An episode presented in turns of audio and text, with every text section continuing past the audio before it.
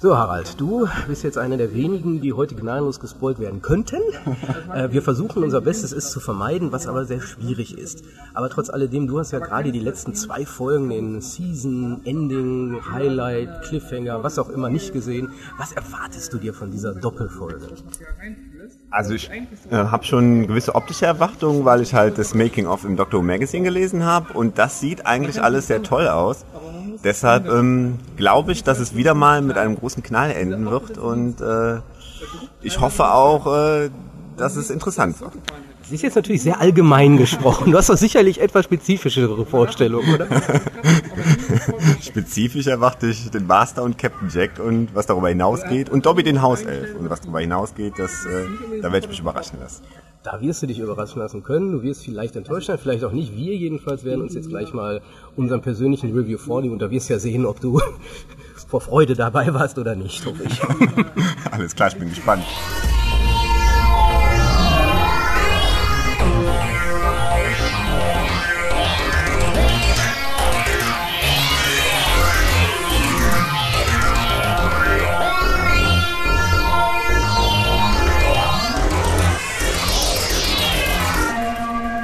Hallo und herzlich willkommen zum Who-Cast Nummer 45. Der 3. Teil unseres großen Comeback-Specials. Genau, bevor wir es nochmal durchkauen, möchte ich alle nochmal darauf hinweisen, wir hatten im ersten, also in Part 1 unseres Comeback-Specials, verschiedenste Gewinnspiele. Stimmt. Und für den geneigten Gewinner, also jemand, der gerne gewinnen möchte, der sollte sich vielleicht die erste Episode nochmal anhören. Einsendeschluss ist nämlich der 11.9. Es gibt zu gewinnen eine DVD von Big Finish, ein T-Shirt von uns und eine DVD von der BBC. Nicht schlecht. Würde ich am liebsten alle haben, aber ich denke, wie immer bin ich ausgeschlossen, oder? Ja, wie immer sind wir beide ausgeschlossen. Auch der Rechtsweg ist wie immer ausgeschlossen und alles, was nach dem 11.9. kommt, ist ausgeschlossen. Ihr habt noch gute Chancen. Bisher haben wir 8 oder 9 Einsendungen für die Big Finish DVD, noch keine Einsendung für die BBC DVD, aber immerhin schon eine für das T-Shirt. Ja, also die Chance für die eine Zusendung bezüglich T-Shirt, die ist natürlich sehr groß, wo wir doch so tolle T-Shirts zur Auswahl haben. Also für jeden wäre was dabei. Wir haben einmal ein schönes Männershirt, ein schönes Girly-Shirt und ein schönes englisches Shirt. Genau, also greift zu, also hört euch die erste Folge nochmal an. Außerdem könnt ihr uns, ich möchte nochmal inständig darauf hinweisen, weil ich das einfach mal möchte, dass ihr das tut. Geht auf unsere Webseite www.whocast.de, da könnt ihr eine Nachricht für uns aufnehmen. Stimmt, genau, der neue Button. Genau, alles, was ihr braucht, ist ein Mikrofon, ein Headset. Und das solltet die meisten von euch haben. Wenn ihr einen Laptop habt, ist der sogar schon eingebaut, wissen viele ja nicht. Ja, und damit kann man dann natürlich auf einem sehr schnellen Wege eine Message loswerden im Sinne von I want to get the fucking T-Shirt. Because I think I deserve it. Genau, oder ihr könnt uns was singen. Ja, tanzen. Tanzen. Weil schließlich wählen wir dann aus den besten Zusendungen mündlicher Art aus, wer das T-Shirt bekommt. Also es ist in dem Sinne nicht, wer ist der Erste, wer ist der Letzte, sondern was gefällt uns am besten. Und ihr wisst, wir haben merkwürdige Geschmäcker. Ja, also haut rein. Wo wir beim Thema Gewinner sind, beziehungsweise beim Thema Gewinner und Verlierer. Ihr habt bestimmt auch schon gehört und mitbekommen, dass Fahrenheit Bob von Fahrenheit 404 dem Podcast-Duell, das Kolja beim vorletzten Mal zugestimmt hat. Wobei auch er genauso wenig wie ich wusste zu dem Zeitpunkt, was wir da eigentlich machen wollen. Genau, mittlerweile hat sich's rausgestellt, dass es wohl einen 10-Kampf gibt in verschiedenen Disziplinen. Mhm. Ich werde als neutraler Beobachter dabei sein. Das Ganze wird dann als eine Art Videopodcast online verfügbar gestellt. Ich habe Angst. Wobei ihr bei mindestens 3 Disziplinen wählen könnt. Ja, und zwar, was euch eurer Meinung nach am besten gefallen hat. Viele der Wettbewerbe werden wohl so ausgehen, dass es wirklich einen Gewinner und einen Verlierer gibt. Bitte Daumen drücken, dass ihr wisst, wer der Gewinner ist. Und halt ein paar Disziplinen werden halt davon abhängig sein, ja, von der Gunst der Zuschauer. Also in diesem Falle euch. Ist ein bisschen komisch, jetzt von Zuschauern zu reden, weil wir immer noch einen Audio-Podcast haben. Aber dann werden wir plötzlich plastisch. Sichtbar. Wir werden sichtbar, oder zumindest ich werde sichtbar. Du, wie ich dich kenne, versteckst dich wieder. Natürlich. Aber ich lasse mir schon noch eine Disziplin einfallen, wo ich einen Sekundanten brauche und der wird dann natürlich von meinem kongenialen Sprechpartner ausgefüllt. Ist dann natürlich nur die Frage, wer ihn Bob als kongenialen zweiten Mann mitnehmen möchte. Macht mir so ein bisschen Angst. Ja, mal davon ab, ich möchte dann doch neutral bleiben, weil ich, wie gesagt, Schiedsrichter und Kameramann sein werde. Ja, aber wir sind ja immer noch offen für Vorschläge, was Disziplinen betrifft. Also wir haben schon so einige beisammen, wir freuen uns auch immer über neue Vorschläge im Sinne von okay, wir können uns auch ein bisschen lächerlich machen, denke ich. Das kriegen wir inzwischen hin. Oder rein sportlicher Natur. Wir haben auch rein sportlicher Natur möchte ich direkt einwerfen. Bob schloss schon Sachen aus wie Dauerlauf. Ich auch. Über alle Maßen anstrengen muss, wollte er nicht. Wir haben bisher Sachen mit einbezogen wie Dart, Billard, Go-Kart fahren, aber auch lustige Sachen wie Wer gewinnt beim Doctor Who-Quartett? Oder Jagt den Raphael. Jagt den Kameramann, super. Ja. Nein, aber sowas soll es nicht sein. Aber wenn ihr Ideen habt, die in Richtung gehen wie... Ja, wissen wir ja nicht. Ja, irgendwas. Das ist es doch. Also was schon abgelehnt wurde, kategorisch war das, wer kriegt die meisten Wäscheklammern in seinem Gesicht unter? Wo kam das denn? Das kam von Dr. Nutten. Schönen Gruß an dieser Stelle nochmal. Vielen lieben Dank. Aber wie gesagt, es sollte den Contestants nicht unbedingt Schmerzen zufügen. Sollen ja doch ein bisschen Spaß dabei haben. Wettessen ist auch ausgeschlossen. Warum eigentlich? Weil ich glaube, der ein oder andere, in dem Fall eher der andere, hatte ein bisschen verdauungstechnische Probleme. Außerdem wäre ich dann, glaube ich, traurig, da ich auf einer salzlosen Diät bin. Ja, wieso? Du machst doch nicht mit. Ja, aber ich möchte auch nicht zusehen, wie ihr irgendwas Geiles in euch reinschiebt. Was Geiles in uns reinschieben, okay. Ja. Übrigens sind auch schwule Wettbewerbe verboten an dieser Stelle. Ja, bevor wieder unsere Fanfic-Schreiber sich melden. Ja, Post haben wir diesmal leider nicht. Das stimmt nicht. Wir haben ja was vergessen. Okay. Was aber daran lag, wir hatten ja doch noch 2 Einsendungen, die wir unserer ersten Comeback-Sendung vergessen haben. All die, weil wir die nämlich nicht schriftlicher Natur per Internet bekamen oder als was auch immer, Einspieler. Nein, die kamen per SMS. An dich. An mich, und die sind irgendwie untergegangen. Deswegen wollte ich die beiden jetzt nach. Und die sind beide von Jens. Oh, vom lieben Jens. Vom lieben Jens, entschuldige bitte, habe ich ganz vergessen. Und zwar, er schrieb in seiner ersten SMS: Herzlichen Glückwunsch zu einem Jahr Who-Cast. Macht weiter so. Und dann schreibt dann, umzugsbedingt ging es leider nur per SMS. Geht doch auch, oder? Der liebe Jens. Das geht, wird dann aber manchmal gerne vergessen und erst ein paar Wochen später. Ja, das kann passieren, dass wir auch hier geloben wir Besserung. Vielleicht im Sinne von, wer kann am schnellsten SMSen lesen oder so in unserem Wettbewerb. Oh, am schnellsten SMSen schreiben. Ja, aber T9 ist natürlich verboten. Und die muss Sinn ergeben. Oh, das wird schwierig. Aber das ist eine Idee. Ja, aber Sinn ergeben. Wir haben etwas Unsinniges gesagt und das hat Jens uns vorgeworfen. Ja. Und zwar haben wir Asche auf unser Haupt... und Schande über uns und ich weiß nicht was alles. Wir haben behauptet, dass in The War Games die beiden Companions des Doktors Jamie und Victoria waren. Oder sagen wir es mal anders, in dem Kontext, im Gesamtkontext War Games und Five Doctors haben wir irrtümlich Victoria genannt, wo wir hätten Zoe nennen müssen. Und er schreibt dazu: Moin, ich bleibe dabei, Zoes Gehirn wurde manipuliert. Wargames. Sie wurde von den Time Lords zurückgebracht. See you, der liebe Jens. Na gut, er hat natürlich recht. Ja, ich weiß auch nicht, was uns da geritten hat. Ich denke mal, es ist im Eifer des Gefechtes eines so langen Castes ein bisschen untergegangen, aber ja, ich denke, das kann man uns verzeihen. Wir sind ja auch nicht unfehlbar, du. Wir sind ja auch nur Menschen. Nee, das tut uns auch leid, aber ich denke, die können uns alle so, ne, denke ich schon. Und ich glaube, es liegt einfach daran, dass wir lieber Victoria sehen als so. Vielleicht. Definitiv. Ja, aber dann kommen wir direkt zum Hauptthema des heutigen Casts, nämlich das Review zu Sound of Drums und Last of the Time Lords. Ja, fanden wir gut, fertig, nächstes. Du fandest es gut? Na, dann sind wir wirklich fertig. Tschüss. Dann ist vorbei. Nein, ja, das steht ja noch aus. Ja, ich denk, die meisten haben sich mittlerweile ihre eigene Meinung über das Machwerk RTDs gemacht. Ja, und deswegen stoßen wir jetzt nochmal gnadenlos dazwischen, räumen mit allen Fehlinterpretationen auf. Und sagen, wie es wirklich ist. Und zwingen euch wie immer unsere Meinung auf. Genau, aber kommen wir doch erstmal mit den harten Fakten. Sound of Drums, also die erste Folge des Zweiteils, beziehungsweise die zweite Folge des Dreiteilers, wenn man Utopia mit einbezieht, was man, glaube ich, tun sollte. Tun könnte, also ich tue es nicht. Ist es nicht notwendig, sagen wir so, aber es passt. Also Sound of Drums hatte 7,51 Millionen Zuschauer. Und Last of the Time Lords hatte 8,61 Millionen Zuschauer. Das sind die Final Ratings, also sind schon die Leute, die es auch aufgezeichnet haben, also sollten auch die enttäuschten schwulen Herren von der Gay Pride Parade schon mit einberechnet sein, die das da live natürlich nicht gucken konnten und hoffentlich vom besten Freund, der besten Freundin haben aufzeichnen lassen. Und wer sich jetzt über diese Aussage wundert, den einfach den letzten Podcast nochmal anhören. Genau, denn da wird man erfahren, was auf der Gay Pride Parade mit Doctor Who passiert ist, nämlich nichts. So, dann würde ich doch mal sagen, versuchen wir kurz den Inhalt zusammenzudröseln für die Leute, die wir noch spoilen können. Soll es ein paar geben. Also Utopia endete ja offen damit, dass der Doktor, Jack und Martha in der fernen Zukunft ohne TARDIS gefangen waren und der Master sich abgesetzt hatte, gejagt von den letzten überlebenden Menschen, die zähnefletschend den Doktor, Martha und Captain Jack essen wollten. Richtig, und der Master kurz vorher ja regeneriert in einen neuen Körper, den der Doktor nicht gesehen hatte. Genau, den noch niemand gesehen hat, aber man hat seine Stimme gehört, die Martha auch dann irgendwie bekannt vorkam. vorkam. Richtig. Ja, das Ende war schnell aufgelöst, war, glaube ich, auch von niemand anderem zu erwarten. Jacks Time Manipulator wurde von Dr. Flux repariert und zack, waren sie wieder in der Jetztzeit. In der Jetztzeit stellen sie dann sehr schnell fest, dass der Master als Harold Saxon Premierminister geworden ist und böse Dinge vorhat. Ja, unverheiratet ist. Unverheiratet ist mit einer Lucy hübschen, blonden Frau, ja, die ich gerne später irgendwann mal als Romana gecastet sehen würde. Ja. Könnte ja sogar sein, aber vielleicht später mehr dazu. Gespielt auf jeden Fall von Alexandra Moen oder Moen, weiß ich nicht, aber nett anzusehen und kommen wir sicherlich gleich auch noch dazu. Definitiv, Kolja wird den Raum ja nicht verlassen.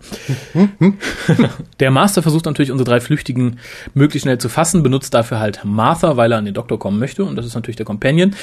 Zog sich auch durch die ganze Staffel, wird einem jetzt natürlich klar, dass wann immer Martha irgendwie drin verwickelt war, der Master dahinter stand. Ja, und gleichzeitig kündigt auch Harold Saxon an, dass der große erste Kontakt mit einer außerirdischen Rasse bevorsteht, wobei er bei seiner Rede gleichzeitig auch noch alles, was so in den vorhergehenden Jahren passiert ist, Revue passieren lässt. Und so gesehen mit der Stillhaltetaktik im Sinne von, ja, keiner erinnert sich mehr, ist damit jetzt auch ein für alle Mal vorbei. Ja, das hat man sich auch schon bei der letzten Christmas Special gesagt, aber selbst da hieß es dann, oh, ich kann mich nicht dran erinnern. Ja, ich war gerade Müll wegbringen. Insofern war es schwieriger, aber er versucht halt, unsere drei Helden zu fassen. Die schaffen es natürlich zu entkommen. Wie sollte es anders sein? Sie können sich nämlich unsichtbar machen. Ja, nämlich der Doktor hat den Schlüssel der TARDIS umgebaut zu einer Art Problem anderer Leute fällt. Ja, wandelnder Chameleon Circuit. Ja, also zumindest solange sie keine Aufmerksamkeit erregen, sieht die drei niemand. Während er diese Schlüssel baut, erklärt der Doktor noch kurz, woher der Master kommt. Nämlich von seinem Heimatplaneten Gallifrey, wo der Master bei seiner Initiierung, als er wie alle anderen gallifreyanischen Kinder in den Vortex schaute, verrückt wurde und seitdem die Trommeln hört. Ja, ist uns neu, aber ist Russell T. Davies Interpretation. Ist neue Continuity, das ist als Time-Tot muss man in den Vortex gucken, entweder wirst du verrückt, wirst super, super toll oder rennst weg. Genau. Oder rennst weg und wie der Doktor es tat. Ja, und der Master ist halt einfach verrückt geworden. Haben wir noch nie von gehört. Nein. Ich glaube, wir können es doch direkt wieder vergessen. Ja, ich denke auch. Weil es macht auch keinen Sinn, mit den vorhergehenden Regenerationen des Masters zugenommen. Definitiv nicht. Aber ich dachte, es ist Russell T. Davies Interpretation der ganzen Sache. Aber dazu später mehr, was man davon halten kann und was nicht. Dem Master wird mittlerweile der First Contact aus der Hand genommen vom amerikanischen Präsidenten und Unit. Übrigens einer sehr, sehr schön gespielten Szene zwischen dem englischen Premier, der Master ist, und einem wirklich gut gelungenen Abbild von George Bush. Nehmen wir mal an. Ja, das Ganze, also der Erstkontakt findet dann statt auf der Valiant, von der man erst nicht weiß, was es ist. Es stellt sich dann ganz schön raus, es ist ein fliegender Flugzeugträger. Kann mal eben so gebaut werden. Geht. In gutem Jahr hat der Master den zusammengeschraubt. Locker, persönlich. Was ja mal heißt, der müsste jetzt tatsächlich ja immer vorhanden sein. Man müsste also theoretisch nochmal was von der Valiant hören. Ich weiß nicht. Ja, wir greifen vor. Auf der Valiant findet dann der Erstkontakt mit den Toclafane statt, die kleine runde Kugeln sind, die böse Dinge tun. Ja, säbeln, schießen. Ja, sie bringen als erstes den amerikanischen Präsidenten um und dann schickt der Master sie aus, um 1/10 der Weltbevölkerung auszulöschen. Und das ist der Cliffhanger. Das ist der Cliffhanger, ja. Ja, aber kurz vor dem Cliffhanger schafft der Master es noch, den Doktor mit seinem Laser-Screwdriver ganz schnell altern zu lassen. Stimmt, der hat ja diesen super tollen, bösen Laser-Screwdriver. Der Leute altern kann. Hier ist auch der Link dann zu The Lazarus Experiment, was halt auf ähnlicher Technologie beruht, die auch der Master, denke ich mal, geliefert bzw. mitentwickelt haben wird. Ja, das ist also die gesamte Staffel kulminiert sozusagen in dieser Doppelfolge. Viele Dinge, die man gelernt hat, werden da klar, ob das so zu aller Zufriedenheit war. Das ist ein ganz anderes Thema, aber im Endeffekt viele Dinge machen im Nachhinein dann mehr Sinn. Ja, also man merkt schon, dass die ganze Staffel auf die letzten 3 Teile hinarbeitet. Also da wäre natürlich die Sache mit Sir Derek Jacobys Master, der die Taschenuhr dabei hat, die man natürlich kennt aus Family of Blood und Human Nature, was zwingend war, die da einzuführen, sonst hätte man es natürlich nicht verstanden. Ebenso Lazarus Experiment ist mit verbunden. Im Endeffekt jeder Link zu Marthas Familie, den wir gesehen haben, arbeitet auf diese 3 Teile hin. Natürlich das You Are Not Alone vom Face of Bo. Natürlich. Ja, aber leider Gottes gab es ja noch einen zweiten Teil, weil nachdem dann der Master gewonnen hatte, am Ende sozusagen des ersten oder zweiten Teils, wie immer noch mal das sehen möchte, und ja, die Welt mehr oder weniger beherrschen konnte, würde man von ausgehen. Erwarteten wir natürlich eine herausragende Auflösung. Ja, weil ich muss sagen, ich war von Sound of Drums sehr begeistert. Nach Utopia fand ich, okay, ich war ein bisschen traurig, dass der Master, der Derek Jacobi Master, weg war. Aber ich war insgesamt begeistert. Die Folge hat gute Geschwindigkeit, schöne Musik. Aber schöne Frauen. Können wir gleich später diskutieren. Last of the Time Lords fällt extrem dagegen ab. Wirklich ganz extrem. Mir war das leider schon klar, noch bevor überhaupt ein Wort gesprochen war in dieser Folge, weil es wurde eingeblendet, ein Jahr später. Das heißt, es ist sehr viel passiert, der Master hat alles gewonnen und das schrie dem beherzten Fernsehzuseher das Wort Bobby-Ewan-Szenario entgegen. Es war von vornherein klar, dass man das Jahr nicht so stehen lassen konnte, dass irgendwas passieren muss, dass das Jahr ausgelöscht ist. Weil das wäre zu düster und auch zu schwer zu vertuschen, weil man möchte ja dann möglichst in den kommenden Seasons gern wieder zur Erde zurück und die dann halb zerstört mit 10% der Leute weniger. Nee. Riesigen Statuen vom Master. Ja, das wäre nicht gegangen und wie gesagt, das schließt leider entgegen. Und die TARDIS, die ja im ersten Teil schon gezeigt wurde als Paradox Machine, die umgebaut wurde, schrie einem schon entgegen, hallo, ich bin ein Reset-Button. Und das war sie dann auch. Ja, tat sie ganz gewaltig schon in den ersten paar Minuten des Zweiteilers. Aber ja, was passiert im Zweiteiler? Nicht mehr viel. Nicht viel, nee. Nein, Martha konnte sich ja gerade noch retten oder wurde mehr oder weniger gerettet. Ja. Konnte sich wegteleportieren mit Hilfe von Jacks Superuhr zurück auf die Erde. Und seitdem, seit dieses ganze Jahr über, wandert sie halt über die Erde, um eine Waffe zu finden, wie richtig, sie sagt. Die aus 4 Teilen besteht. Genau, die Unit gebaut hat, um Time Lords zu töten. Und verteilt hat auf der Welt. Das ist die, ja, wir spoilern ja eh, das ist der Deckmantel. Genau. Und in Wirklichkeit macht sie ja was ganz anderes. Aber dazu kommen wir später. Das ist nämlich der große Aufreger neben dem Reset-Button in dieser Folge. Gut, ich darf also wieder nichts sagen. Okay, erzähl du weiter. Wie gesagt, Martha reist halt rum unter der Prämisse, diese Waffe zu finden, wird auch von verschiedenen Dissidenten unterstützt, die halt alle noch große Probleme haben, weil die Mehrheit der Bevölkerung ist halt immer noch in den Fängen Saxons, der halt ein großes telepathisches Netzwerk über die Erde gespannt hat. Das Archangel-Netzwerk. Vielleicht eine der wenigen sinnvollen Dinge, die da passiert sind in der Folge. Ja, aber die später ganz übelst missbraucht. Ja.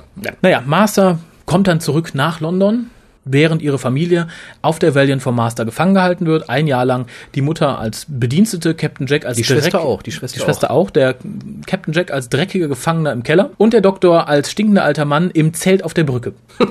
Richtig. Es ist kein Scherz, der Doktor wohnt seit einem Jahr im selben Anzug als alter Mann in einem Zelt mit einem Hundenapf auf der Brücke der Valiant. Die Beziehung des Masters ist indes in die Brüche gegangen. Er scheint seine Frau öfter gerne mal zu verhauen, die auch keinen wirklichen Bock mehr auf den Master hat. So scheint es, ja. Am Ende ist dann auch wieder Interpretationssachen, wobei ich natürlich voll auf deiner Seite stehe, wobei man da auch sagen könnte, sie macht es nicht freiwillig, sondern weil sie immer noch Furcht hat. Ja, wobei, und da vielleicht noch, das kam ja dann nicht so hervor, also in der ersten Folge Sound of Drums war die Beziehung viel interessanter, ja. Dadurch, dass sie im Endeffekt auch so ein bisschen als machtgeil dargestellt wurde, dass sie sich auch an dem Leid der Menschen aufgeilen würde, erst am Anfang ein bisschen Angst hat, dann aber im Endeffekt mittanzt und Spaß hat an der ganzen Sache und kleine, verrückte Frau des Masters, perfekt sozusagen ist für dann ihn. Ein Jahr später merklich umgeschlagen. Wo wir bei Schlagen sind, genau. Ja, ansonsten passiert tatsächlich nicht viel. Der Doktor versucht dann noch einmal zu entkommen, wird daraufhin vom Master nochmal wild gealtert, beziehungsweise in Dobby den Hauselfen verwandelt. Er ist dann ein kleines Hutzelmännchen, was in einem Käfig ebenfalls auf der Brücke der Valiant wohnt. Ich möchte nicht, dass du Dobby den Hauself benutzt. Warum nicht? Mir sagt das nichts. Ja, aber den meisten Fangirls sagt es etwas. Ja, aber damit locken wir uns doch jetzt hier in die Jetztzeit. In 15 Jahren wird niemand mehr wissen, worüber wir gesprochen haben. Gut, das kleine Hutzelmännchen. Genau, für die Leute, die Referenz zu Harry Potter nicht verstanden haben. Gegen Mitte der Folge wird dann auch aufgelöst, genau genommen in einer Doppelszene. Einmal Martha, die mit den Dissidenten einen Toclafane gefangen hat und ihn öffnet. Einmal mit dem Master, der dem Doktor seinen Plan erzählt. Wird aufgelöst, wer die Toclafane sind. Es sind nämlich die Menschen aus Utopia, die kein Utopia vorgefunden haben, sondern tatsächlich die Vernichtung des Universums, dann Angst hatten, sich die Körper abgeschnitten haben, in lustige Kugeln transportiert haben, dann kam der Master und sagte, hallo, wir gehen jetzt in die Vergangenheit und vernichten eure Vorfahren, aber ich benutze die TARDIS, damit ihr dann tatsächlich nicht in einem Paradoxon gefangen seid, kommt mit und die sagen ja. Ja, und zwar deswegen, weil die selber bekloppt geworden sind, weil anders kann man das alles ja nicht mehr logisch begründen. Genau, ist auch ein weiter großer Schwachpunkt der Folge. Im Zweifel sind alle verrückt. Ja. Letztendlich gelingt es dem Master dann, Martha gefangen zu nehmen, weil er natürlich weiß, dass sie wieder in London ist. Eine der wenigen schönen Szenen dieser Doppelfolge. Ja. Wo er dann so über die Straße und das war schön. Ja, definitiv. Also nicht der Doppelfolge, der letzten Folge, der zweiten Folge. Also in der ersten des zweiten Teils der Doppelfolge. So. Genau, dann wird Martha zur Brücke der Valiant gebracht, wo der Master sie töten möchte und sagt dann, haha, guck mal hier, das mit der Waffe, die du ja zerstört hast gerade. Parallel dazu läuft nämlich der Countdown der Eroberung des Universums. Genau, ja, der Master hat nämlich große Raketen aufgestellt und möchte die jetzt ins Universum schicken, um alles zu erobern. Krieg. Genau. Im Zweifel Krieg. Mit allem. Ich meine, der Master hat vielleicht eine Handvoll Raketen und ein paar Millionen Toclafane, aber er macht Krieg mit dem Universum. Zack. Sehr schön. Das ist das Einzige, was so ein bisschen an den alten Master erinnert, finde ich. Es ist ein Plan, der nicht durchdacht ist, glaube ich. Genau. So ähnlich wie das Drehbuch. Es ist auch ein Drehbuch, was nicht durchdacht ist. Ja, während dieser Countdown läuft, erklärt Martha halt dem Master, dass sie keine Waffe suchte, weil der Doktor sie ja niemals auf eine Mission schicken würde, um zu töten, sondern dass sie um die Erde gelaufen ist, um den Menschen vom Doktor zu erzählen und von seinen Taten. Wie toll er doch ist. Genau, und diese Leute haben sich dann abgesprochen, also Master hat gesagt, wenn dieser Countdown läuft zur Eroberung des Universums, von dem der Doktor schon vor einem Jahr wusste, warum auch immer, dann müsst ihr alle an den Doktor denken. Doktor. Das tun auch alle, woraufhin der Doktor, weil ja, wenn alle an den Doktor denken, das Archangel-Netzwerk aus einem Sender zu einem Empfänger wird, warum auch immer, und plötzlich wird der Doktor... Das war so eingebaut. Ja. Das war so, oh mein Gott, da denkt jemand Doktor, wir müssen jetzt umswitchen. Genau, und darum, weil alle an den Doktor denken und das Archangel-Netzwerk plötzlich umgepolt wird, wird der Doktor plötzlich wieder jung und kann fliegen, ist auch unverwundbar, als der Master auf ihn schießt und kann Telekinese. Allerdings nur für 30 Sekunden, bis er wieder vom Master steht und der Master entwaffnet ist. Aber das reicht ja völlig aus. Genau, dann ist der Doktor wieder ein normaler Timelord. Da siehst du mal, für wie lange Menschen einen Gedanken halten können, nämlich 30 Sekunden. Ja. Danach haben sie, ach nee, jetzt kann ich nicht mehr. Ach, wer der Doktor, ich habe keinen Bock mehr. Ach, ist alles scheiße hier. Ja, der Master versucht halt noch die Toclafane zurückzurufen, um die Paradox Machine zu retten. Irgendwie so. Ja, währenddessen prügeln der Doktor und der Master sich auf der Erde, weil der Master fliehen wollte, der Doktor natürlich direkt hinterher. Ja, die springen irgendwie so hin und her dann, ganz komisch. Der Master droht, alle Raketen, die er ins Universum schicken wollte, um das Universum zu erobern, zur Detonation zu bringen, damit die halbe Erde zu zerstören, natürlich sich auch selbst zu töten. Schafft er aber nicht. Der Doktor sagt nämlich ausdrücklich, das kannst du nicht. Und der Master sagt, stimmt. Gehen dann beide zurück zur Valiant, wo Captain Jack gerade mit einem großen Maschinengewehr die TARDIS-Konsole zum Moose schießt und damit das Paradoxon auflöst. Das Jahr ist verschwunden, nur noch die Leute auf der Valiant können sich an dieses Jahr erinnern. Ja, das läuft dann mal wieder rückwärts hier, die Zeit. Ja, alles, man sieht, wie alles nach und nach verschwindet oder wieder gut wird. Erinnert so ein bisschen an das Ende vom TV-Movie, da ist es aber nicht ganz so extrem. Da betrifft es halt nur die zwei Personen, ja, die dann wieder belebt werden. Aber und diesmal ist alles kompletter Reset. Ja, also im Endeffekt könnte man Mitte der ersten Episode des Teils aufhören, weil da sind wir dann wieder. Mhm. Was übrig bleibt, ist der Master, der halt einer Gefangenschaft in der TARDIS des Doktors entgegensehen muss. So ein bisschen wie Family of Blood. Genau. Daraufhin versucht halt Marthas Mama, den Master zu erschießen, lässt sich aber bequatschen, es nicht zu tun, obwohl der Master selbst es einfordert. Er sagt, erschieß mich. Ah, warum er das wohl will. Ja, und daraufhin greift halt des Masters Frau, die jetzt wirklich gepeinigt aussieht, zur Waffe und erschießt ihren Peiniger, während der Master dann in den Armen des Doktors stirbt. Er weigert sich nämlich zu regenerieren. Genau, schauen alle zu, der Doktor weint, schluchzt an, wir sind die Letzten, der Master stirbt, wird daraufhin vom Doktor verbrannt. Ja, sicherheitshalber. Genau, und Master sagt, ja, meine Familie kann sich an das Jahr erinnern und darum muss ich bei denen bleiben. Fahr du mal alleine. Ja, außerdem hat sie ja so einen komischen, netten Arzt kennengelernt. Während dieses Jahres. Daraufhin sagt der Doktor, okay, dann nicht, dann fliege ich halt alleine. Dann wrubb ich halt alleine weg. Captain Jack will ja auch nicht mehr, der ist jetzt ja zufrieden und glücklich. Der will jetzt an Torchwood bleiben. Ja. Daraufhin macht der Doktor sich auf, wroppt durch die Gegend. Und während die Titanic durch die Bordwand der TARDIS schlägt und er nur noch What? Greift eine geheimnisvolle, mit rot lackierten Nägeln gespickte Hand den Ring des verbrannten Masters und man hört den Master noch einmal lachen. Und dann ist Feierabend. Kurz zu erwähnen wäre noch, dass Captain Jack vor seiner Abreise kurz seine lustige Geschichte erzählt, dass er als Kind immer oder als Jugendlicher in der Akademie immer Face of Bo genannt wurde. Bo im Sinne von schön, ja, weil Schönling. Dann entbrennt halt die Diskussion zwischen Master und dem Doktor, ob er das Face of Bo sein könnte, weil er ist ja unsterblich, bla, bla. Zwischen wem? Zwischen Martha und dem Doktor. Hab ich wieder Master gesagt? Ja. Schön. Martha. Das wäre ein Zungenbrecher für das Podcast-Duell. Wenn Martha mastert, wenn der Master mastert, dann hat sie Martha gemastert. Genau. Gut, kommen wir zur Besprechung. Haha. Wie fandst du die Folge als Ganzes? Die Doppelfolge als Ganzes. Nehmen wir an, es wäre ein Spielfilm. Wie viel würdest du an der Kinokasse zahlen? Es ist schwierig, weil der Anfang dieses Films ist sehr gut gewesen. Definitiv. Und danach wird der so übel, dass man am liebsten aufstehen würde und das Kino verlassen. Definitiv. Ich glaube, ich würde 20 Euro zahlen, nach der Hälfte aber gehen wollen. Wenn man mich zwingt zu bleiben, würde ich die 20 Euro wieder haben wollen. Ja, ich glaube, das kommt so hin. Weil diese Folge verspricht unheimlich viel und, ja, und lässt gibt einen dann nichts. Hängen. Ja, ist ganz furchtbar. Also es ist viele Kleinigkeiten, die halt schön sind, werden aber kaputt gemacht durch andere viele Kleinigkeiten oder manche viele Großigkeiten sogar diesmal. Definitiv. Ich finde, es ist ein typisches RTD-Skript. Aufgebauscht, alles ist in Gefahr, wild viel ist passiert und die Auflösung ist dann so, Knopf gedrückt, alles wieder weg. Ja, und keiner bremst ihn halt, das ist ja das Problem. Ich glaube, jeder andere Skriptschreiber, der hat irgendwie noch halt im schlimmsten Fall RTD, wo er durch muss. Ja. Der dann sagt, hör mal, nee, lass mal. Und RTD, den bremst ja keiner, der kann schreiben, was er will. Ja. Und das ist gerade in dem Fall gefährlich, weil spätestens bei Folge 2 hätte dann einer sagen müssen, hör mal, Jung, nein. Nee. Geh doch nochmal bitte nach Hause und schreib nochmal. Genau, aber dazu kommen wir auch gleich nochmal kurz, denn es sind ja jetzt Pläne für die Staffel 5 und die Staffel 4, beziehungsweise das, was dazwischen passieren soll, bekannt. Aber dazu kommen wir am Schluss der Sendung, denn das ist, glaube ich, der große Aufreger, zu dem wir auch eure Meinung hören wollen. Mhm, richtig. Ich möchte kurz sagen, was ich positiv an dieser Doppelfolge fand. Das war vor allem die Musik im ersten Teil, die unglaublich gut war. Also wie gesagt, Hut ab. Ich hoffe, es gibt auch da eine Soundtrack-CD nächstes Jahr oder zu Weihnachten passend wieder. Möchte ich auch mal kurz mein Lieblingsstück der ersten Folge einspielen.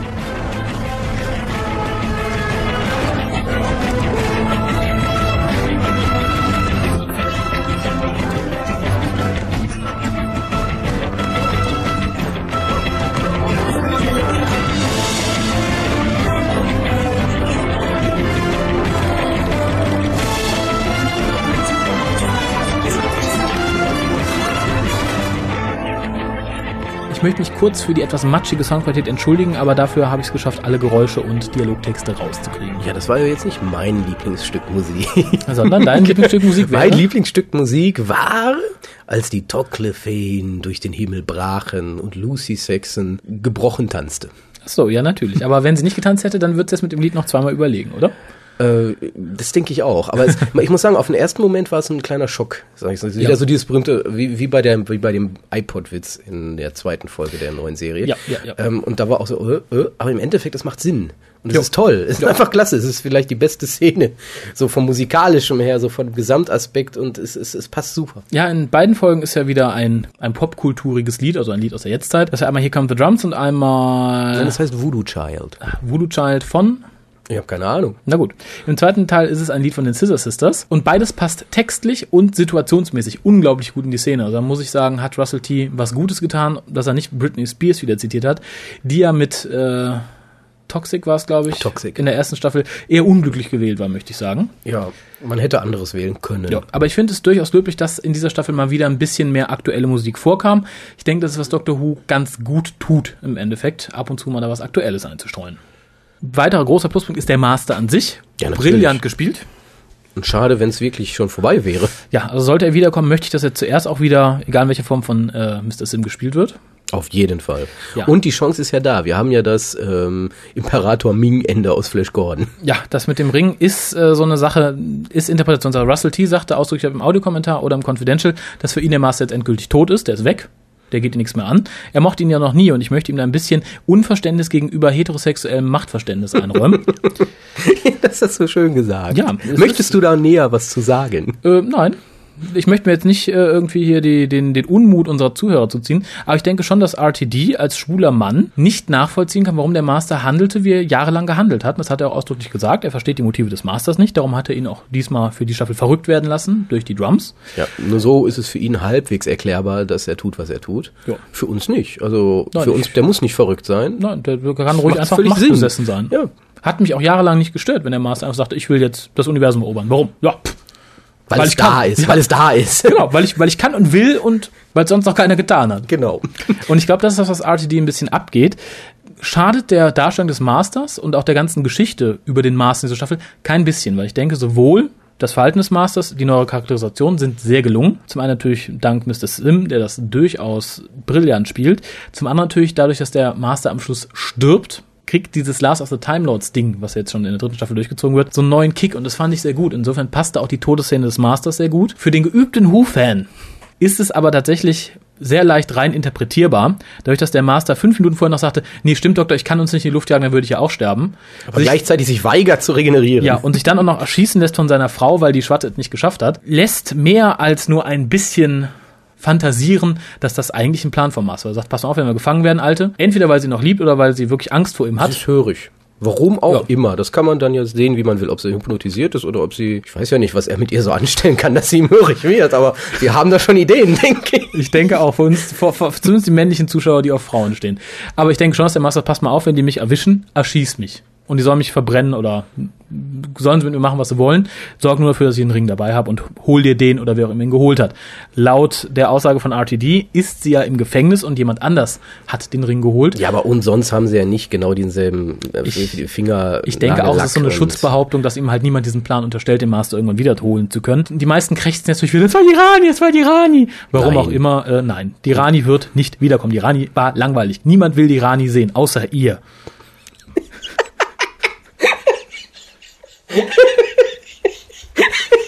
Da kann ich nichts zu sagen, aber das ist ein T-Shirt-Spruch. Niemand will die Rani sehen, außer ihr. Wollt ihr dieses T-Shirt gewinnen? Ja, genau. Wir machen noch ein Gewinnspiel. Möchtet ihr dieses T-Shirt überhaupt im Who-Shop sehen? Wenn genug Leute kommen, die sagen, ja, ich möchte es im Who-Shop sehen, wird, wenn es mehr als 10 Leute sind, die es fordern, wird es eingestellt und einer von denen kriegt das T-Shirt von mir geschickt. So. Ja? Ja. Oh mein Gott. Ja. Hand drauf, haha. Ja, weiter geht's. Was hat mir noch gefallen? Wie gesagt, die Musik war gut, der Master war brillant. Der Weggang von Martha war, denke ich, notwendig. Nicht wirklich. Es war schon so ein bisschen gezwungen, sagen wir es mal so. Es machte Sinn, um die Staffel als solches abzuschließen. Sie hat jetzt ein Jahr in Anführungszeichen, also eine Reiseperiode mit dem Doktor gesehen. Ich bin mit ihm hier, weil ich ihn liebe und weil ich ihn will. Er hat aber keinen Bock auf mich. Drum gehe ich jetzt erstmal raus aus der ganzen Sache, um mich zu entwickeln, um von ihm loszukommen. Ich denke, es macht dann mehr Sinn zu sagen, okay, sie ist ab Mitte vierte Staffel wieder dabei, vielleicht auch in den darauffolgenden Seasons. Aber diesmal als gefestigter Charakter, die nicht beim Doktor ist, wo sie sagt, ich will was von dir, und sie sagt, ich bin hier bei dir, weil ich mit dir reisen will. Das ist jetzt aber wieder so ein Frauending, ne? Was du da selber auch wieder gibst, weil im Endeffekt ist der Doktor jetzt in einer sehr geschwächten Position, wo er wirklich traurig ist, wo er seinen Freund aus Akademiezeiten für immer meint, verloren zu haben. Eigentlich bräuchte er gerade jetzt jemanden, der mit ihm reist. Nein, die Frauen dürfen sich selbst verwirklichen und darum darfst du gehen. Siehst du, und genau das ist es, das meinte ich. Du hast da plötzlich so eine merkwürdige Denkweise angenommen. Nein, eigentlich aus Doktorsicht, er bräuchte gerade jetzt jemanden. Ja, definitiv. Und sie müsste eigentlich dann sagen, gerade jetzt bleibe ich bei ihm, nach einem halben Jahr gehe ich vielleicht wieder, aber jetzt bleibe ich bei ihm, wer weiß, was der sich sonst antut. Und das ist wieder dieses, nein, ich muss mich jetzt verwirklichen, wie du schon sagst, und das ist furchtbar. Das ist, ja, genau, das ist wieder eine männliche und eine weibliche Sichtweise, die da kollidieren. Die männliche Sichtweise sagt, gerade jetzt müsste sie da bleiben, sie müsste sich erstmal aufgeben und sagen, okay, ich bleibe jetzt bei ihm, ich opfer mich jetzt noch ein halbes Jahr und dann gehe ich. Die weibliche Sichtweise ist, nee, gerade jetzt muss ich gehen, ich muss gerade jetzt mich um meine Familie kümmern, mein Ego-Ding durchziehen, mir ist doch egal, ob der Doktor jetzt kaputt geht und die TARDIS zerbeißt. Und da Russell T. Davies die Show macht, der Showrunner oder wie ich sage immer der Explokrat ist, wird natürlich die weibliche Sicht forciert und nicht die männliche Sicht, weil ich denke, in der alten Serie, selbst unter Jane Turner, hätte der Companion gesagt, du, weißt du was, ich liebe dich zwar, eigentlich kann ich nicht mehr, aber ich bleib bei dir, weil du mein Freund bist. Da möchte ich anwenden, erstmal hätte unter JNT kein Companion Doktor geliebt. Ja, das ist klar. Da gab's ja die No-Touching-Rule. Ja, eben. Nicht anfassen. Du darfst alles machen, aber nicht anfassen. Für die Leute, die nicht wissen, was ist, Peter Davison sagt es irgendwann mal, ihm war verboten, seinen Arm auf oder um die weiblichen Companions zu legen, er dürfte nur Edric berühren, damit niemand glaubt, da ist Hanky-Panky going on in the TARDIS. Ja, aber man kann viele Dinge machen, ohne den Arm um jemanden zu legen. Aber ich möchte kurz entgegensetzen, Martha geht natürlich auch mit der Begründung, sie muss sich um ihre Familie kümmern, die so viel durchgemacht hat. Boah. Ja. Und ich denke, es war drehbuchtechnisch eine bessere Lösung, weil ich möchte nicht in der 5. Staffel und jetzt im kommenden Special einen heulenden Doktor sehen, der von Martha getröstet wird, die sich innerlich noch zerreißt, weil sie ihn so sehr, sehr mag und so sehr liebt. Nee, man bräuchte da gar nicht mehr drauf eingehen. Aber die Intention ist dann ja da. Ja, aber ich denke, es macht mehr Sinn zu sagen, okay, wir lösen die Situation auf, finden Martha irgendwann zurück und dann haben wir halt nicht mehr diesen Ich liebe dich dran. Ja gut, er hat kommt natürlich, denke ich, auch den meisten Fans entgegen, dass wir nicht wieder eine Liebesgeschichte in der TARDIS haben, weil ich glaube, Catherine Tate packt da nicht an. Mich hat das nie wirklich gestört. Es lief halt da. Mir war es eigentlich egal. Ich habe immer die Abenteuer nur sehen wollen. Wenn dann Liebesgeschichte war oder nicht, das ist mir egal. Weil ganz im Gegenteil, die ganzen Irren, die jetzt in die Foren schreiben, und ich benutze das Wort Irre mit wohlbedacht, die auf der einen Seite sagen, nee, ich will die ganze Liebesgeschichte mit Martha und dem Doktor nicht, der soll die nicht lieben, aber gleichzeitig sagen hier, nur der Captain Jack kann mit ihm Liebe machen und der Master ist seine wahre Liebe und das ist, auf der einen Seite sagen sie, nee, das geht nicht, immer so ein doofer Companion, der sagt, dass ihn liebt, aber der Doktor, der muss seine wahre Liebe jetzt finden, also das ist gleichzeitig, wird gesagt, nee, der darf nicht lieben, aber wenn, dann muss er sich jetzt die Kleider vom Leib reißen und Jack begatten, also krank, tut mir leid, das ist krank, ich kann dazu nichts anderes mehr sagen, außer es ist krank. Ja, das ist halt so, wenn eine Serie richtig bekannt wird, kommen auch fiese Dinge aus dem Unterholz gekrochen, um mal zu gucken. Ich habe auch langsam echt die Schnauze voll von diesen dummen, tut mir leid, ich sage jetzt wirklich Fangirlies, mit Absicht Girlies, weil wir haben ja auch Fangirls, die wir gut finden, die wir toll finden, aber es gibt auch Fangirlies, meistens in England, liest man in Outpost Gallifrey Foren sehr häufig, wo dann einfach irgendwie, weiß ich nicht, anscheinend sehen die, Doctor Who ist eine Serie, wo Männer nur von morgens bis abends Sex miteinander haben müssen. Weil das so eine freie Serie ist. Das ist so eine kranke, mein Gott, können die nicht mal erwachsen werden? Haben wirklich alle Mädchen heutzutage diese Fantasie davon, dass Männer miteinander Sex haben müssen? Ist das so? info@whocast.de, schreibt uns, habt ihr Fangirlies wirklich immer die Vorstellung, dass Männer miteinander Sex haben müssten und sollten, dass das toll anzusehen ist? Weil es ist ja nicht so, dass ich, wenn ich mir eine Serie angucke und sage, oh, da ist eine Frau, ja, die muss jetzt sofort mit einer Frau Sex haben. Ich habe nicht diese Fantasien. Dieses Krankhafte, weil das passiert ja nicht nur bei Doctor Who, das passiert bei Harry Potter, das passiert überall inzwischen, ja, wo kleine Girlies fantasieren oder Fantasien davon haben, wie Männer miteinander merkwürdige Dinge machen. Ja. Ich find's krank. Ist es trendy? Vermittelt euch das die Bravo, ist die Frage. Ja, ich verstehe es nicht mehr. Ich stehe davor, ich stehe vorm Berg und verstehe es nicht. Bist du unter 18? Liest du Harry Potter? Schaust du Doctor Who? Siehst du gerne Männer beim Sex? Stellst du dir vor, wie männliche Hauptakteure aus deinen Lieblingsserien Dinge tun, die sie in der Serie niemals tun würden? Schreib uns info@whocast.de. Warum? Ja, und warum stört es dich, dass es Männer und Frauen nicht tun? Genau. Beziehungsweise warum stört es dich, dass sie es tun? So. Ja, tut mir leid, ich bin jetzt in einem politischen Rant verfallen. Ich merke schon, aber tut ja nicht ungut. Die Folge leitet ja dazu an. Das ist die Nervosität vor dem Podcast-Duell. Ja, aber ich habe Angst. Aber wo wir gerade beim Thema sind, ich denke, was an der Folge sehr, sehr offensichtlich wird, wenn man ein bisschen drüber nachdenkt, einige werden schreien, nein, das ist Russell T.'s gestörtes Verhältnis zu heterosexuellen Beziehungen. Denn die ganze Staffel wurde uns gezeigt, guck mal, Marthas Eltern, die ja nun mal hetero sind, die haben ja Kinder gezeugt, die waren immer zusammen, waren immer verheiratet. Das konnte man beim Vater auch gut sehen, dass er heterosexuell war. Ja, da ist dann so, guck mal, der Vater hat sich jetzt scheiden lassen, der hat eine geliebte junge Blonde, die ist natürlich voll jung und voll dumm, Hauptsache poppen. Die Mutter ist eine egozentrische, alte, keifende Kuh, was auch wieder in der Doppelfolge ganz, ganz, ganz offensichtlich wurde. Ja, bis zum Schluss im Endeffekt. Ja, und der Master als Bösewicht, der hat natürlich auch direkt eine heterosexuelle Beziehung mit einer Frau und die gerät ja so aus den Fugen, dass er die später schlägt und sie ihn erschießt. Ja, wobei ich muss wirklich sagen, gerade in der ersten Folge, ich fand die Beziehung super, weil die hatten eine richtig echte Beziehung. Die basierte zwar auf ein paar Krankhaften. Ja, aber das war es auch wieder. Ich erinnere an den Film Secretary. Ja. Da musste ich da auch dran denken. Ich weiß nicht, ob jemand den kennt. Ich kann ihn empfehlen. Wirklich super klasse. Da geht es halt um sadomasochistische Beziehungen. Und genau so hätte ich die beiden auch eingeschätzt. Ja, wo ich gesagt hätte, die haben ein bisschen was Krankes, aber das ist eine normal funktionierende Beziehung. Ja, aber die Aussage war auch wieder, da ist ein kranker Hintergrund. Die sind nicht zusammen, weil sie sich lieben und eine normale Beziehung führen. Ja, aber sie haben sich gefunden. Sie passten zusammen und das hätte auch super geklappt. Also ich hätte die auch 20 Folgen lang mir die Master-Lucy-Show angeguckt.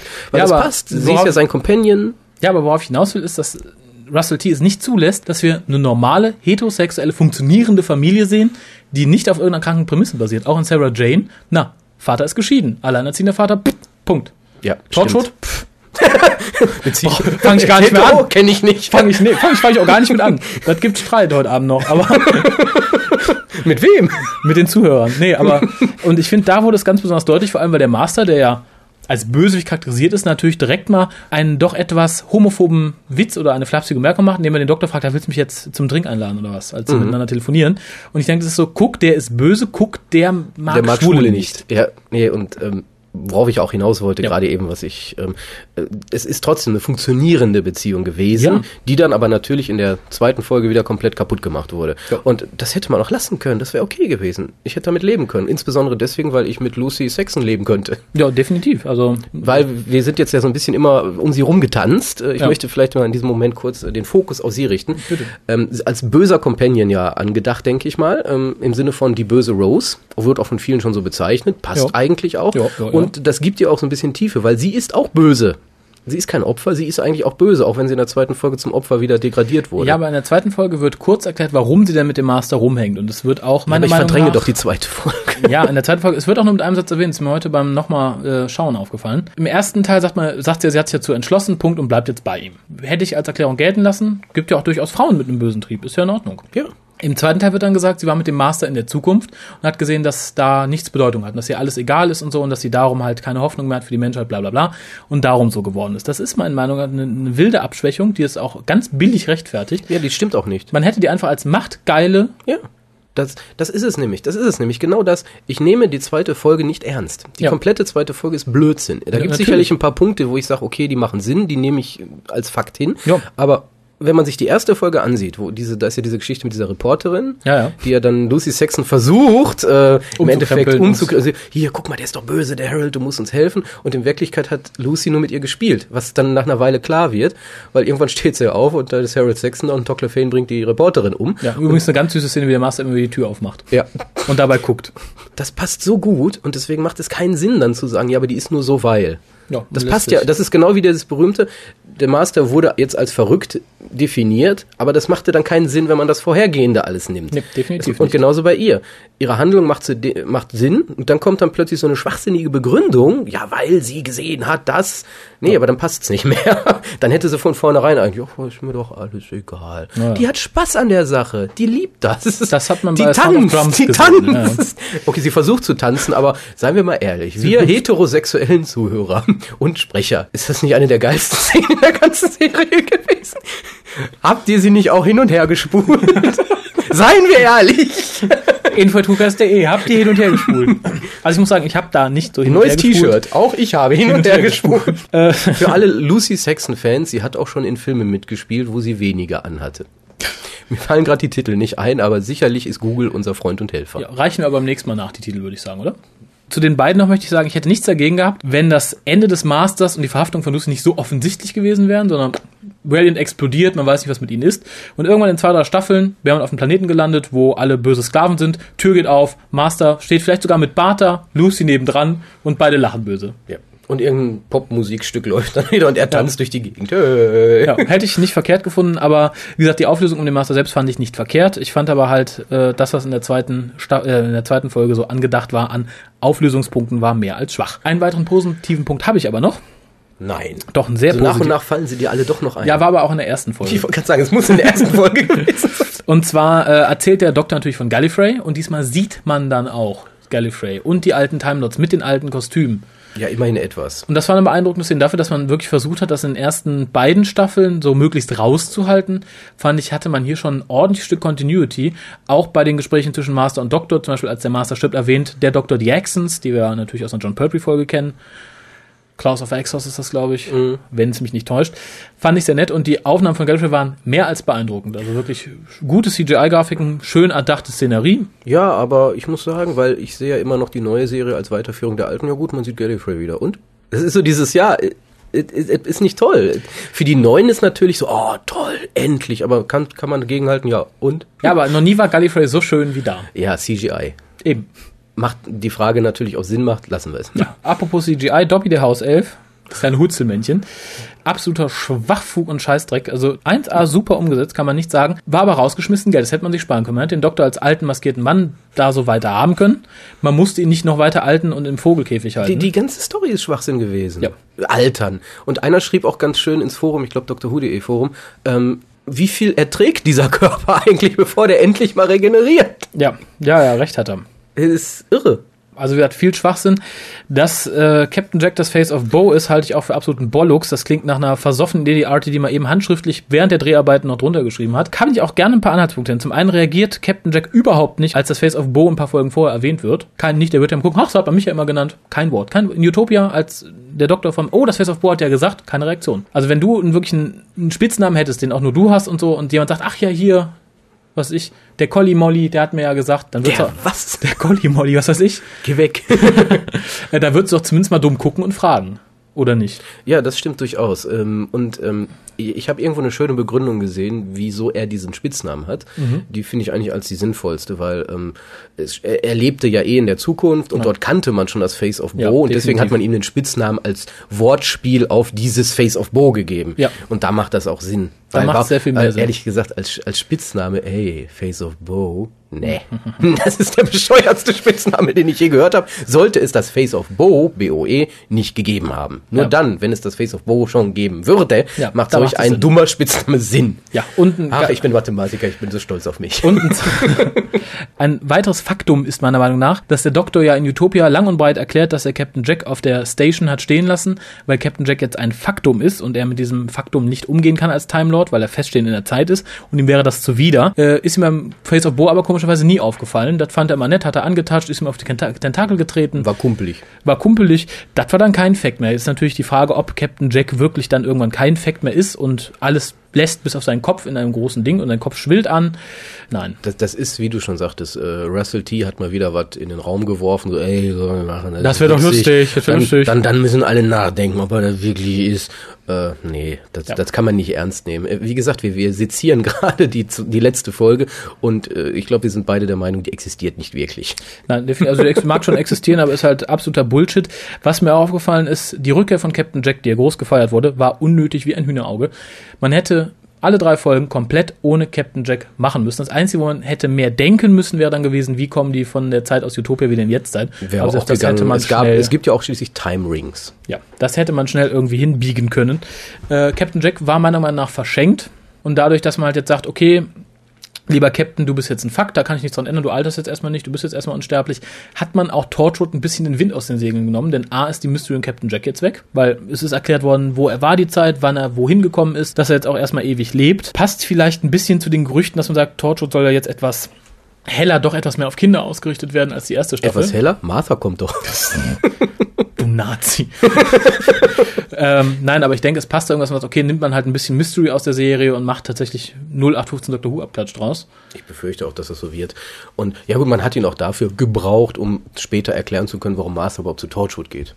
Ja, ich denke, das obwohl, das hätte man ja sogar über die Cousine erklären können. Also selbst da war es nicht wirklich nötig. Nein, es war wieder nur so ein Effekt. Das war ein Hype. Es wurde gesagt, Captain Jack kommt wieder, haben sich alle Fangirls drauf gefreut. Für die Figur finde ich es verschenkt. Ich hätte Captain Jack gern wieder gesehen in Situationen wie in der ersten Staffel, nämlich in der Folge, in die er mehr involviert ist. Er macht tatsächlich auch gerade in der zweiten Episode nicht mehr als Angekettet mit langen Fingernägeln und dreckigem Gesicht irgendwo rumstehen und am Schluss die TARDIS-Konsole über den Haufen schießen. Drücken wir es mal so aus. Vielleicht machte es auch wirklich Sinn, so wie es die alte Serie gemacht hat. Companions kommen nicht wieder. Nein, also Captain Jack hätte ich gern wieder gesehen, ja, aber im vernünftigen Rahmen. Vielleicht geht das gar nicht mehr. Nee, das ist auch, Sarah Jane Smith war so erzwungen wiedergekommen. Das war auch nicht so, wo man sagte, ja, toll, kann so was. Das war so, mein Gott, das ist wie mit Rose. Macht einen Haken hinter und das war, der ist jetzt weg, der kann auch einen Torchwood, macht einfach einen Haken. Einfach Haken und gut ist. Ja. Nein, ich denke, das Problem ist, dass man sowohl jetzt mit Captain Jack als auch mit Sarah Jane versucht hat, das Wiederkommen zwanghaft so zufällig wie möglich erscheinen zu lassen. Man könnte davon sagen, ich bin der Doktor, ich besuche jetzt mal wieder Ace. Dann hätte man einen Grund zu sagen, okay, dann kommt er wieder, besucht mal wieder, nett. Und nicht zu sagen, huch, hat er zufällig da und da getroffen. Mhm. Das ist nämlich Verarsche. Das ist dumm, das glaubt einem auch irgendwann keiner mehr. Dass sie zufällig in Cardiff landen, um aufzutanken, gerade als Captain Jack. Und hat schon den Rucksack bereit und ist gerade zufällig auch da. Ja. Weil es ist ja nicht so, dass die auch in Torchwood immer die ganze Zeit im Hub sitzen. Nein, vor allem, der Doktor hätte ja nur ein paar Tage früher kommen müssen, dann wäre Captain Jack noch tot in der Gefrierkammer gelegen. Dann hätte sich die Scheiße auch erledigt. Hätte Captain Jack die nächsten 200 Jahre da gewartet. Dumme Zufälle. Gott, wir sind so unzufrieden. Kann das sein? Nein, also doch. Dazu möchte ich nochmal sagen, ich mochte die ersten beiden Teile des Dreiteilers sehr, sehr gerne. Schauspielerische Leistung, einwandfrei, musikalisch einwandfrei, optisch einwandfrei, geschrieben auch sehr gut. Vergiss nicht die Future Kind, also so ganz gut. Mit kleinen Abstrichen. Ich war sehr zufrieden damit, sagen wir so. Nur der letzte Teil hat meiner Meinung nach alles kaputt gemacht. Es hat die Freude, die ich an den ersten beiden Folgen hatte, komplett über den Haufen geworfen. Wirklich komplett. Es bleiben frohe Einzelerinnerungen an Lucy Saxon, an den Master, an so ein paar Kleinigkeiten. Ich sage, das war schön, das sehe ich auch gerne wieder. Im Großen und Ganzen habe ich aber nach dieser Folge noch mehr gehofft, dass RTD möglichst bald abtritt. Der Mann kann nämlich innerhalb von Doctor Who, möchte ich jetzt sagen, keine vernünftigen Enden schreiben. Ich hätte mir gerne ein Ende gewünscht, wie es in The Second Coming gewesen wäre, ein Ende mit einem Knall, ein überraschendes Ende und kein Ende, wo man sagt, I press the reset button and that was it. Das darf man nicht tun, das ist nicht okay. Reset-Button ist ganz, ganz böse. Ja, das will auch keiner mehr sehen. Ja, dumm und peinlich und das heißt, mir ist nichts Besseres eingefallen, tun wir so, als wäre nie was passiert. Ja, und das hat er jetzt schon im Endeffekt zum 3. Mal gemacht. In der ersten Staffel war es so, oh, die Daleks greifen an, wollen alles zerstören, Rose wird allmächtig, vernichtet sie. In der 2. Staffel war es, oh, die Cybermen und Dalek greifen an und töten alles, aber die haben ja komische Strahlung an sich, Doktor drückt einen Knopf, alle weggesaugt. Jetzt hatten wir, oh, alle denken an den Doktor, der Doktor wird für 30 Sekunden unsterblich und allmächtig, fliegt, besiegt den Master, drückt den Reset-Button und das war es. Sowas möchte ich nicht als Ende einer wirklich sehr guten Serie. Die 3. Staffel war meiner Meinung nach die beste Staffel von Doctor Who am Stück, die wir bisher hatten. Es gibt wenige Staffeln, außer vielleicht in der Hinchcliffe-Ära, wo ich sagen würde, eine Staffel war komplett so gut als Ganzes wie diese. Und diese Staffel mit so einem Ende dermaßen zunichte zu machen, finde ich, ist eine Schande. Ja, und die Staffel ist ja auch deswegen so gut, weil der Companion auch so gut war. Ja. Muss ich auch nochmal sagen. Und gerade deswegen ist es so dumm, die jetzt gehen zu lassen für ein halbes Jahr sozusagen. Ja, aber wie gesagt, da lasse ich mich gerne überraschen. Also wie Martha wiederkommt, ist natürlich dann eine Frage. Vielleicht holte sie auch absichtlich ab oder es gibt vielleicht mal wieder ein Zusammentreffen mit Captain Jack, was ich allerdings bezweifle. Ich denke, sie wird zweimal oder dreimal bei Torchwood mitspielen und sagen, oh ja, war nett, auf Wiedersehen. Und dann wird sie einfach beim Doktor auftauchen und auch nichts mehr von Torchwood sagen und sagen, ja, Captain Jack geht's gut, schönen Gruß. Irgendwie sowas. Ende aus. Ja, und dann ist Zickenterror an Bord der TARDIS. Ja, da freue ich mich ja so ein bisschen drauf. Das ist wenigstens ja, also als ich die Promobilder gesehen habe jetzt mit Catherine Tate, ich war nicht wirklich glücklich. Na gut, Promobilder hin oder her, die ersten von Martha und dem Doktor fand ich jetzt auch nicht so berauschend. Ja gut, aber da wird jetzt als guckt, sie ist im Flapper-Kostüm und mein Gott, ist nicht toll. Und gut, sieht sie nicht aus und dann muss man auch mal hinzufügen. Also sie sieht nicht gut aus. Nein, begeistert bin ich von der Sache nicht. Was mich freut, ist, dass wir wirklich Donna und Martha für einige Folgen, Ich möchte jetzt nicht das zweiteilige Martha-Special sehen. Ich möchte schon, dass sie die halbe Staffel wirklich dabei ist. Ich befürchte, es wird Martha-zentriert sein. Aber wenn es wirklich so ist, dass wir sagen, okay, wir haben die 6 Folgen zu zweit mit zwei Companions in der TARDIS, finde ich es nämlich nett. Das ist nämlich eine ganz andere Dynamik, wenn du wirklich vor allem zwei Frauen in der TARDIS, das hatten wir schon lange nicht mehr. Ich glaube, das hatten wir seit Nissa, seit dem 5. Doktor nicht mehr. Nissa, ja. Ich denke, es könnte dem Ganzen einen anderen Spin geben. Ich mag Donna als Charakter nicht, muss ich direkt dazu sagen. Ich auch nicht. Aber vielleicht eine Dynamik mit, es sind jetzt Jahre vergangen, seit ich das letzte Mal den Doktor gesehen habe und in Verbindung mit Martha, dass da vielleicht was draus wird. Ich denke, es ist eine Schwachsinnsidee. Haben wir ja schon auch Ende der Staffel gesagt, ja. Wird es sich schnell erledigen. Vielleicht erschießt er sie aus Frust. Ja, ansonsten wäre ich durch mit der Folge, hoffe ich. Also wenn ihr was zu sagen habt. Wir haben ja noch das Ende und da muss man natürlich nochmal erwähnen, lobend, wir hatten ja das Ende Titanic, ne? Ja. Ach ja, gut. Astrid müssen wir noch erwähnen. Der Name steht ja inzwischen fest. Ich weiß nicht, ob wir das schon gesagt haben. Ja, Kylie Minogue spielt Astrid. Und wer jetzt ganz schnell mit Buchstaben ist, kann natürlich ganz schnell drauf kommen, dass Astrid nichts anderes ist als ein Anagramm von TARDIS. Ob da was dran ist, weiß man nicht, aber man spielt ja gerne in so Serien mit diesen Dingen und lassen wir uns mal überraschen, aber schnucklig sieht sie schon aus. Also ich halte von dem TARDIS-Astrid-Ding nicht viel, weil das wäre eine Story an sich, da braucht man dann keine Titanic für. Dann hätte man das irgendwo jetzt spielen lassen und gesagt, da ist eine Person namens Astrid unter irgendwelchen Umständen und die hat halt eine Verbindung zur TARDIS oder ist die TARDIS oder sonst was. Sich mit zwei wirklich so großen Themen für 60 Minuten über Wasser halten zu wollen, finde ich schwierig. Da kommt eines auf jeden Fall zu kurz und das fände ich schade. Also das Setting Titanic zu versauen, damit man da seine Astrid-TARDIS unterbringt oder andersrum, fände ich beides sehr traurig. Wir wissen ja noch nichts über die eigentliche Story. Und in dem Sinne lassen wir uns mal überraschen. Ich glaube, das ist... Also sehr schön wäre natürlich, die Titanic setzt rückwärts zurück, Astrid springt in die TARDIS, die Wand schließt sich wieder und dann haben wir die TARDIS-Astrid-Folge ohne Titanic. Das wäre natürlich ideal. Ja, aber ich glaube, dann fühlen sich viele Leute verarscht. Ich nicht. Apropos, viele Leute fühlen sich verarscht, um mit News diesen Cast zu beenden. Oh ja. Ich fühle mich euch auf jeden Fall, ja. Es ist vor kurzem bekannt geworden, dass die BBC plant, die 5. Staffel nicht im Jahre 2009 zu senden, sondern im Jahre 2010. Es ist auch noch unbekannt, wer dann Showmaker sein wird, ob RTD zurückkommt. Es ist auch noch nicht bekannt, ob David Tennant weiter den Doktor spielen wird. Und für das Jahr 2009 gibt es nur zusätzlich zum Christmas Special, was 2009 auch wieder stattfinden soll, ebenso 2008, 2 weitere Specials. In Summe also 3 spielfilmlange Episoden. Ja, und wenn wir Pech haben, sogar nur 60 Minuten pro. Ja, wenn wir wirklich Pech haben. Ja, wenn wir Glück haben, 3 spielfilmlange Folgen, könnte ich mit leben, wäre dann eine halbe Staffel im Endeffekt. Aber definitiv mit David Tennant und leider auch definitiv geschrieben von Russell T. Davies. Jetzt kann man natürlich mutmaßen, dass dieses Jahr genutzt wird, um das neue Produktionsteam darauf vorzubereiten, eine eigene Serie zu machen und darauf vorzubereiten, einen neuen Doktor zu casten und zu suchen. Ich glaube nicht, dass solche Gedanken da einspielten. Ach doch, ich denke zum Teil schon.